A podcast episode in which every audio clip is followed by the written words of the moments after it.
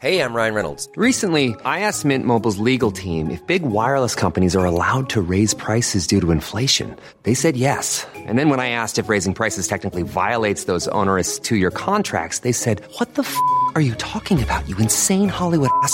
So to recap, we're cutting the price of Mint Unlimited from $30 a month to just $15 a month. Give it a try at mintmobile.com slash switch. $45 upfront for three months plus taxes and fees. Promo rate for new customers for limited time. Unlimited more than 40 gigabytes per month. Slows. Full terms at mintmobile.com. صفحه 915 در سال 1315 برخی از رؤسای اشایر ایرلند حاضر شدند مملکت خود را در اختیار اسکاتلند بگذارند. در این موقع سردار اسکاتلندی رابرت زبروس انگلیسی ها را در بنوکبرن شکست داده و ادوارد برادر رابرت با شش هزار نفر سپاهی در خاک ایرلند پیاده شده بود. پاپ یوانس بیست و دوم جمیع افرادی را که به کمک اسکاتلندی ها برمیخواستند تکفیر کرد. با این حال کلیه ایرلندی ها زیر پرچم ادوارد گرد آمدند و در 1316 عریکه سلطنت را به وی تفویض کردند. دو سال بعد وی در نزدیکی دندوک هزیمت یافت و به قتل رسید و شورش در عین درماندگی و نومیدی به ازمهلال گرایید. رانولف هیگدن وقایع نگار انگلیسی قرن چهاردهم نوشت اسکاتلندی ها مردمانی هستند امیدوار نیرومند و به قدر کفایت خود سر. لاکن چون با انگلیسی ها بیامیزند اخلاقشان بسیار اصلاح میپذیرد. این قوم نسبت به دشمنان خیش بیرحم هستند. از بندگی بیش از هر چیز متنفرند. اگر مردی در بستر بمیرد عملش را تنبلی موهنی میپندارند و اگر در میدان جنگ جان دهد در خور ستایش فراوانش میشمارند. ایرلند کماکان ایرلندی ماند اما آزادیش را از کف داد. اسکاتلند بریتانیایی شد لکن آزادی خود را حفظ کرد. آنگل ها و نورمان ها در فروبومان اراضی کم ارتفاع جنوبی زاد و ولد کردند و زندگانی کشاورزی مملکت را به یک شیوه فئودالی از نو پی ریختند. ملکم سوم سلحشوری بود که بارها بر خاک انگلستان هجوم برد. اما ملکه وی مارگارت شاهزاده خانومی از نژاد آنگلو ساکسون بود که تکلم به زبان انگلیسی را در دربار اسکاتلند رواج داد. کشیشان انگلیسی زبان را به اسکاتلند برد و کودکان خود را با آداب و سنن انگلیسی بار آورد. آخرین و نیرومندترین پسران ملکه مارگارت دیوید اول کلیسا را تنها وسیله حکم فرمایی خیز ساخت. در کلسو درایبرا ملروز و هالیرود دیرهایی برای رهبانان انگلیسی زبان تأسیس کرد. برای تقویت بنیه مالی کلیسا برای نخستین بار در اسکاتلند به جمعآوری اشریه پرداخت و چنان از کیسه فتووت خود به نخست کشیشان و رؤسای دیرها بذل می کرد که مردم به غلط وی را از قدیسان پنداشتند. در دوران سلطنت دیوید اول تمامی اسکاتلند غیر از هایلندز بدل به یک کشور انگلیسی شد. با وجود این چیزی از استقلال اسکاتلند کاسته نشد. مهاجران انگلیسی مبدل به اسکاتلندی های وطن پرست شدند و از میان این جماعت ستوارت ها و بروس ها برخواستند دیوید اول بر خاک نورسامبرلند هجوم برد و آنجا را تسخیر کرد. ملکم چهارم آن عراضی را از دست داد. ویلیام ملقب به لاین یا شیر که در صدد تسخیر مجدد نورسامبرلند برآمده بود به دست هنری دوم اسیر شد و در برابر سپردن تعهدی به نشانه پذیرش سروری پادشاه انگلستان و رهین منت وی بودن عریکه سلطنت خود را باز یافت. 1174 پانزده سال بعد در برابر کمک مالی به ریچارد اول برای تدارک سومین جنگ صلیبی خود را از قید این تعهد آزاد کرد. اما پادشاهان انگلستان کماکان مدعی بودند که طبق سنت فئودالی بر شهریاران اسکاتلند سروری دارند. الکساندر سوم مجمع الجزایر هبریدیز را از چنگ نروژ بیرون آورد و با انگلستان روابط دوستانه برقرار کرد. اسکاتلند در دوران سلطنت وی از یک عصر طلایی صلح و رفاه برخوردار شد. بعد از درگذشت الکساندر بر سر جانشینی میان رابرت زبروس و جان بیلیول از اخلاف دیوید اول نزاع افتاد. ادوارد اول پادشاه انگلستان از این موقعیت استفاده کرد و بیلیول به کمک وی به سلطنت رسید. اما در مقابل پادشاه انگلستان را به سروری خود قبول کرد. 1292 با این حال هنگامی که ادوارد به بیلیول دستور داد که سپاهیانی گرد آورد و به نفع انگلستان یا فرانسه جنگ کند اشراف و اسقفان اسکاتلند علم شورش برافراشتند و به بیلیول حکم کردند که بر ضد انگلستان با فرانسه متحد شود. 1295 ادوارد اسکاتلندی ها را در محل دانبار شکست داد. 1296 اشراف را منقاد خیش ساخت. بیلیول را از سلطنت عزل کرد. سه انگلیسی را از جانب خود به حکومت اسکاتلند گماشت و به انگلستان بازگشت. بسیاری از اشراف اسکاتلندی در انگلستان صاحب زمین بودند و به همین سبب جز اطاعت از اوامر ادوارد چاره ای نداشتند. لکن اسکاتلندی های سالمندتر شدیداً با اطاعت از انگلیسی ها مخالف بودند. یکی از اینها موسوم به سر ویلیام والاس سپاهی از عامه مردم اسکاتلند تشکیل داد و پادگان انگلیسی را هزیمت داد و خود یک سالی به عنوان نایب السلطنه بیلیول حکومت کرد. اما ادوارد بازگشت و والاس را در فالکرک شکست داد. 1298 در سال 1305 وی والاس را دستگیر کرد و طبق قانون انگلستان دستور داد که به جرم خیانت شکمش را بدرند و بند از بندش جدا سازند. یک سال بعد از این حادثه مدافع دیگری به اجبار قدم به عرصه میدان نهاد. رابرت زبروس نواده همان بروسی که در 1286 مدعی تاج و تخت شده بود با جان کامین یکی از نمایندگان برجسته ادوارد اول در اسکاتلند اختلافی پیدا کرد و در نتیجه او را به قتل رسانید.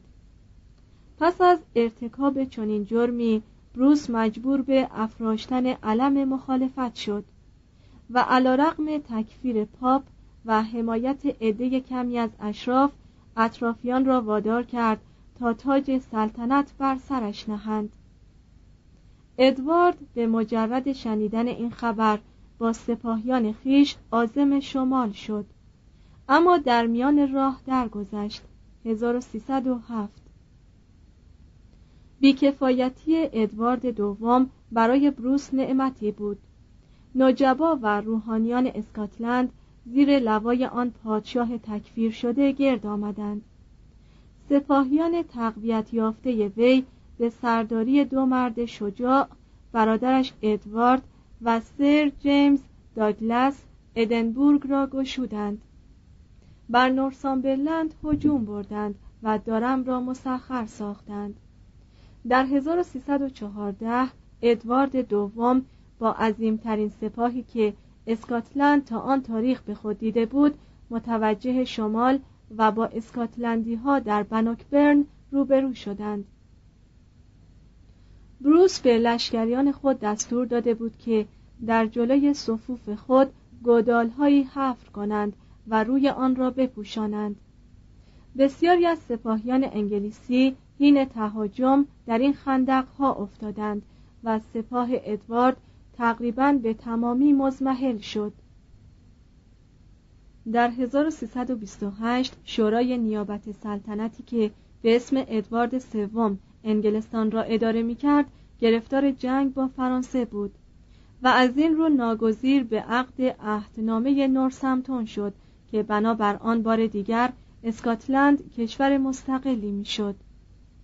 در خلال این احوال کشمکش همانندی در سرزمین ویلز منجر به مرافعه دیگری شده بود. ویلیام اول مدعی حکومت بر ویلز بود. زیرا آن کشور را بخشی از قلمرو دشمن مغلوب خیش هرولد می‌دانست. ویلیام در دوران زمامداری خیش مجال پیدا نکرد که ویلز را بر متصرفات خیش زمیمه کند.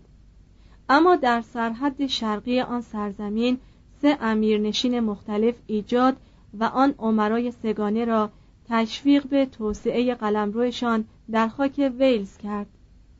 در همین اثنا ویلز جنوبی دستخوش تاخت و تاز دریازنان نورمان قرار گرفت و از آثار استیلای آنها یکی پیشوند Fitz همان fils فرانسوی به معنی پسر یا پور بود که بر سر پاره از اسامی ویلزی علاوه شد. در 1094 کادوگن آب بلدین این نورمان ها را مطیع و منقاد ساخت. در 1165 سپاهیان ویلز قوای انگلیسی را در کورون شکست دادند و هنری دوم که در این موقع گرفتار کشمکش با بکت بود استقلال ویلز جنوبی را به رهبری پادشاه روشنفکری چون ریس آب گریفیز به رسمیت شناخت. 1171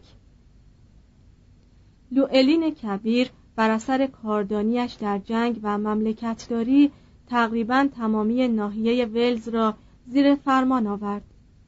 پسرانش به جان یکدیگر افتادند و مملکت را دچار هرج و مرج ساختند.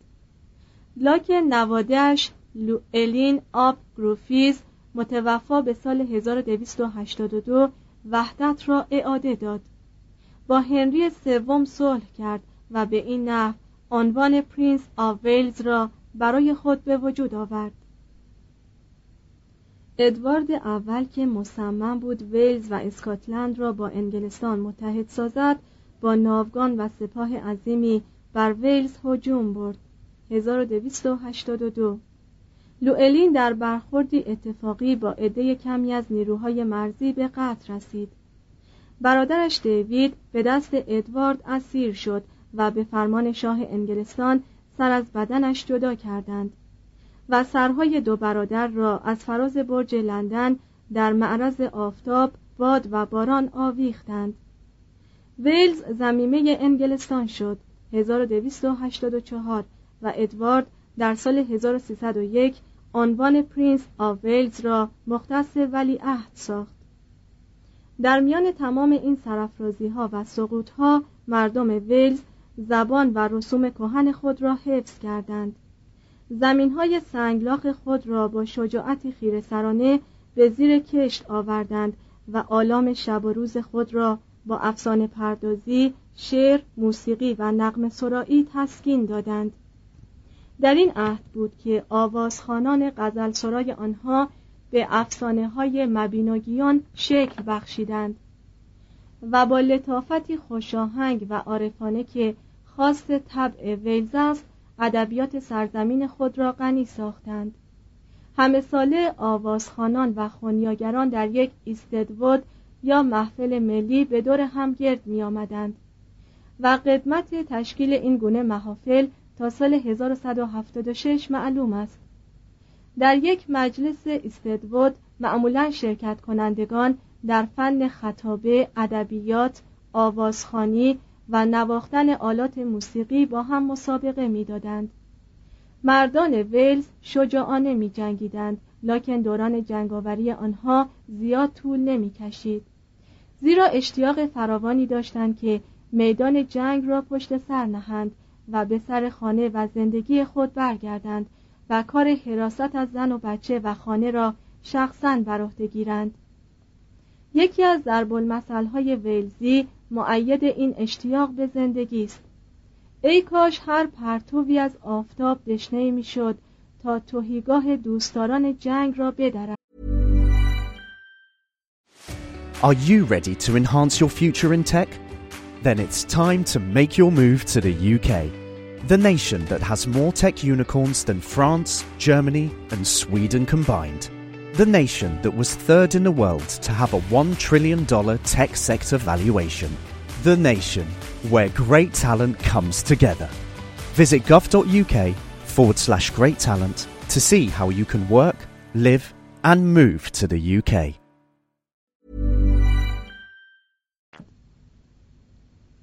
ده راینلاند 1066 تا 1315 ممالک واقع در حول و راین سفلا و مذهب‌های متعدد آن از جمله غنیترین سرزمین‌های جهان قرون وسطا بودند.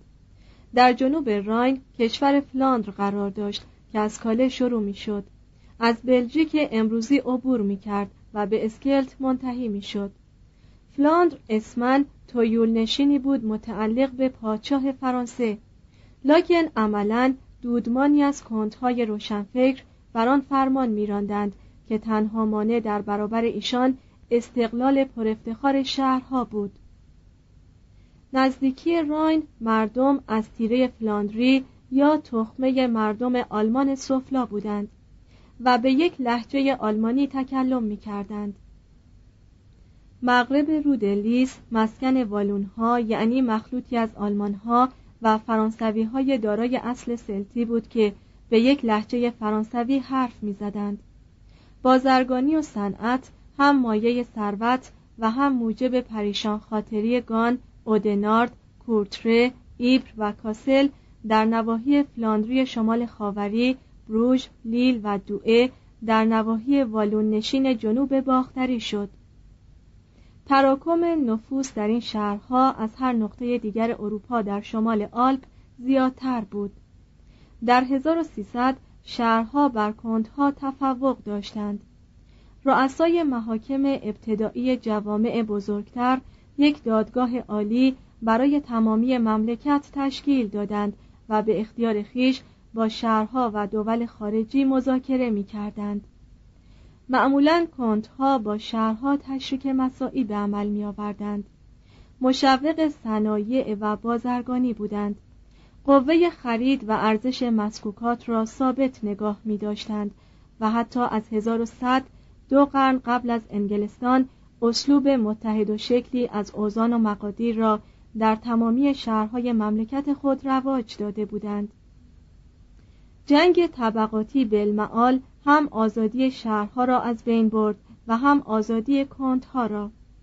ضمن آنکه بر عده خشم و قدرت پرولترها افزوده می‌شد و کندها برای ایجاد توازن در برابر بورژوازی از خودرازی جانب پرولترها را می گرفتند بازرگانان دست کمک به سوی پادشاه فرانسه فیلیپ اوگوست دراز کردند و وی نوید داد که فلاند را به نحو مؤثری تابع سلطنت فرانسه کند و آنها را مدد رساند. انگلستان که مشتاق بود بازار عمده صدارت پشم خیش را از بند نظارت پادشاه فرانسه دور نگاه دارد با کانتهای فلاند و انو دوک برابانت و اوتو چهارم امپراتور آلمان متحد شد. فیلیپ این اتحاد مسلحتی را در بووین برهم زد. 1214 کندها را مطیع خیش ساخت و از حکومت اولیگارشی سوداگران فلاندر حمایت کرد. کشمکش میان دول مقتدر و طبقات ادامه یافت. در 1297 بار دیگر کنت گید و دامپیر فلاند را با انگلستان متحد ساخت. پادشاه فرانسه فیلیپ زیبا بر فلاندر هجوم برد. گی را به زندان افکند و وی را مجبور کرد تا فلاند را به فرانسه واگذارد. لاکن هنگامی که سپاهیان فرانسوی در صدد تسخیر بروش برآمدند عامه مردم قیام کردند و لشکریان مهاجم را شکست دادند. سوداگران ثروتمند را قتل عام کردند و خود زمام امور شهر را به کف گرفتند. فیلیپ به تلافی این فضاحت سپاه عظیمی به فلاندر روانه کرد. کارگران شهرها بدون تدارک قبلی گرد هم آمدند و لشکری بزرگ آراستند و در نبرد کورتره شه سواران و سربازان مزدور فرانسوی را شکست دادند. 1302 گیدو دامپیر کنت سالخورده از زندان آزاد شد و دوباره به مقام سابق خیش منصوب گشت و اتحاد عجیب کندهای فئودال و پرولترهای انقلابی ده سالی از پیروزی برخوردار شد. سرزمینی که امروزه ما آن را کشور هلند مینامیم از قرن سوم تا نهم میلادی بخشی از قلمرو سلاطین فرانک محسوب می‌شد. در 843 این سرزمین منتها علیه شمالی کشور میانگیر لورن را تشکیل می‌داد که بر اثر عهدنامه وردن به وجود آمده بود در قرون نهم و دهم سرزمین به منظور بهبود دفاع در برابر تهاجم نورس ها به چندین تویول نشین فئودال تقسیم شد آلمان هایی که ناحیه شمال راین را از بیشه های انبوه پاک کردند و در آنجا سکنا گزیدند این سرزمین را هولتلاند یا عراضی جنگلی لقب دادند اغلب مردمان این ناحیه صرف هایی بودند که برای قوت لایموت دائما خود را ناگزیر به صد بستن در برابر سیل یا زهکشی زمین ها می دیدند. حتی امروزه نیمی از خاک هلند را زمین هایی تشکیل می دهند که بر اثر ایجاد سیلبند از زیر امواج دریا بیرون آوردند. شهرهایی هم وجود داشتند که مثل شهرهای فلاند ثروتمند و گردنکش نبودند لکن در پرتو تجارتی منظم و صنعتی تدریجی شالوده و بنیان محکمی داشتند میان این شهرها دوردرخت پر رونقتر از همه بود. اوترشت یکی از مراکز کسب علم محسوب می‌شد. هارلم حکومت نشین کنت هلند بود. چند سباهی دلفت پایتخت شد و سپس حدود 1250 هاگ یا لاهه را به عنوان مرکز حکومت انتخاب کردند. توضیح هاشیه لاهه یا محلی که امروزه هلندی ها دنهاگ مینامند در آغاز میادگاهی برای شکار کند ها بود. و به همین سبب آن را گراونهاگه یا کوشک کنت میخواندند. ادامه متن. آمستردام برای نخستین بار در 1204 احداث شد. شهر در آغاز به صورت دژ مستحکمی بود که یکی از خواوندهای فئودال آن را در مصب رود آمستل بنا نهاد. این پناهگاه امن در کنار زویدرزه و وجود کانال هایی که با همه طرف مرتبط می شدند مشوق داد و ستد شد در 1297 شهر آمستردام را به صورت یک بندر آزاد درآوردند به این معنی که بندر مزبور کالاهای بازرگانان را میپذیرفت و همه را بدون عوارض گمرکی دوباره به خارج صادر می کرد. از این تاریخ به بعد بود که هلند کوچک سهم بزرگی در دنیای اقتصادی ایفا کرد. در آنجا نیز مثل دیگر شهرهای آباد عالم تجارت مایه نشو نمای فرهنگ شد. در قرن سیزدهم می‌بینیم که مارلانت یکی از شعرای هلند با لحن شدیدی زندگانی تجملی طبقه روحانیان عهد را به باد سخره گرفته است و در دیرها هنرهای ظریفه هلندی مانند پیکرتراشی، سفالگری، نقاشی و تحصیبکاری حیات بینظیر و بسیار شگرف خود را شروع کردند در جنوب هلند دوکنشین برابانت قرار گرفته بود که در آن تاریخ مشتمل بر شهرهای آنورس، بروکسل و لوون می‌شد. لیژ مستقلا در دست جمعی از اسقفان بود که تا حدود زیادی به آن شهر استقلال داخلی داده بودند. پایینتر از دوکنشین برابانت و لیژ ایالات انو بود و نامور، لیمبورگ و لوکزامبورگ و همچنین دوکنشین لورن با شهرهای تریر، نانسی، مس و چند امیرنشین دیگری که اسمن تابع امپراتوری آلمان و عملا در قسمت بیشتر کارهای خود تحت فرمان کندهای حاکم خود بودند. هر کدام از این نواحی تاریخ پرهیجانی از وقایع سیاسی عشق ها و جنگ های خاص خود داشت و ما با احترام از آنها یاد می کنیم و می گذاریم. در جنوب و مغرب این نواحی بورگونی قرار گرفته بود که امروزه بخش خاوری ناحیه مرکزی فرانسه را تشکیل می دهد. حدود و صبور این ایالت به مرور ایام چنان دستخوش تغییر و تحول بود که ذکر آن ولو به ایجاز از حوصله این تاریخ بیرون است و بر سر تملک آن به قدری گردنهای پر نخوت بر خاک افتاد که شمارش آنها فصلی جداگانه می‌خواهد در سال 888 رودولف اول آن را به صورت سلطنت مستقلی درآورد. در 1032 رودولف سوم آن را به آلمان واگذار کرد لکن در همان سال بخشی از خاک بورگانی به عنوان یک دوکنشین به فرانسه ملحق شد. دوکهای بورگانی مانند سلاطین قبلی این ناحیه با فتانت بر رعایای خود حکومت کردند و اکثر به جان و دل خواستار صلح بودند. عصر درخشان فرمانروایی آنها از حوادث مهم قرن پانزدهم اروپاست. در ازمنه کلاسیک سوئیس موتن قبایل متعددی از قبیل هلوت ها، رایتیایی ها و لپونتی ها مخلوطی از تیره های سلتی، توتونی و ایتالیایی بود. در قرن سوم میلادی آلمان ها فلات شمالی را متصرف شدند و آنجا را رنگ و بوی ژرمنی بخشیدند. بعد از سقوط امپراتوری کارولنژیان این سرزمین به چند تویول نشین فئودال تقسیم شد که همگی تابع امپراتوری مقدس روم بودند لکن به بردگی درآوردن مردمان کوهی امری دشوار و سوئیسی ها در عین حال که پاره از تعهدات فئودال را گردن می نهادند به زودی خود را از بند صرف بودن رهانیدند. دهنشینان این ناحیه بدون دخالت غیر به دور هم جمع می شدند رؤسای خود را آزادانه انتخاب می کردند و طبق قوانین آلمان ها و اهالی بورگونی که از نظامات کهنسال ژرمنی بود به رتق و فتق امور خود می پرداختند.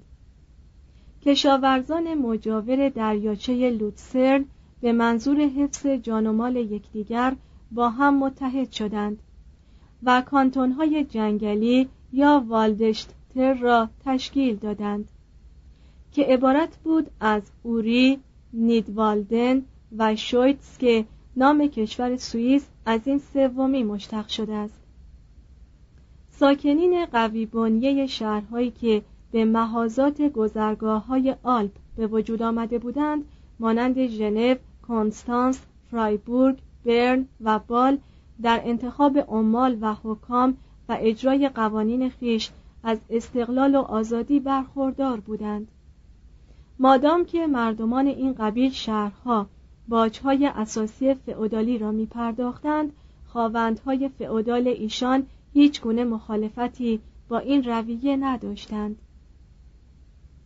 کنتهای هابسبورگ که از 1173 نواحی شمالی را در تصرف داشتند از این قاعده کلی مستثنا بودند و چون سعی می کردند که به بدترین شیوه رعایا را به پرداخت باجهای فئودالی ملزم کنند خود را منفور مردم شویتز کردند.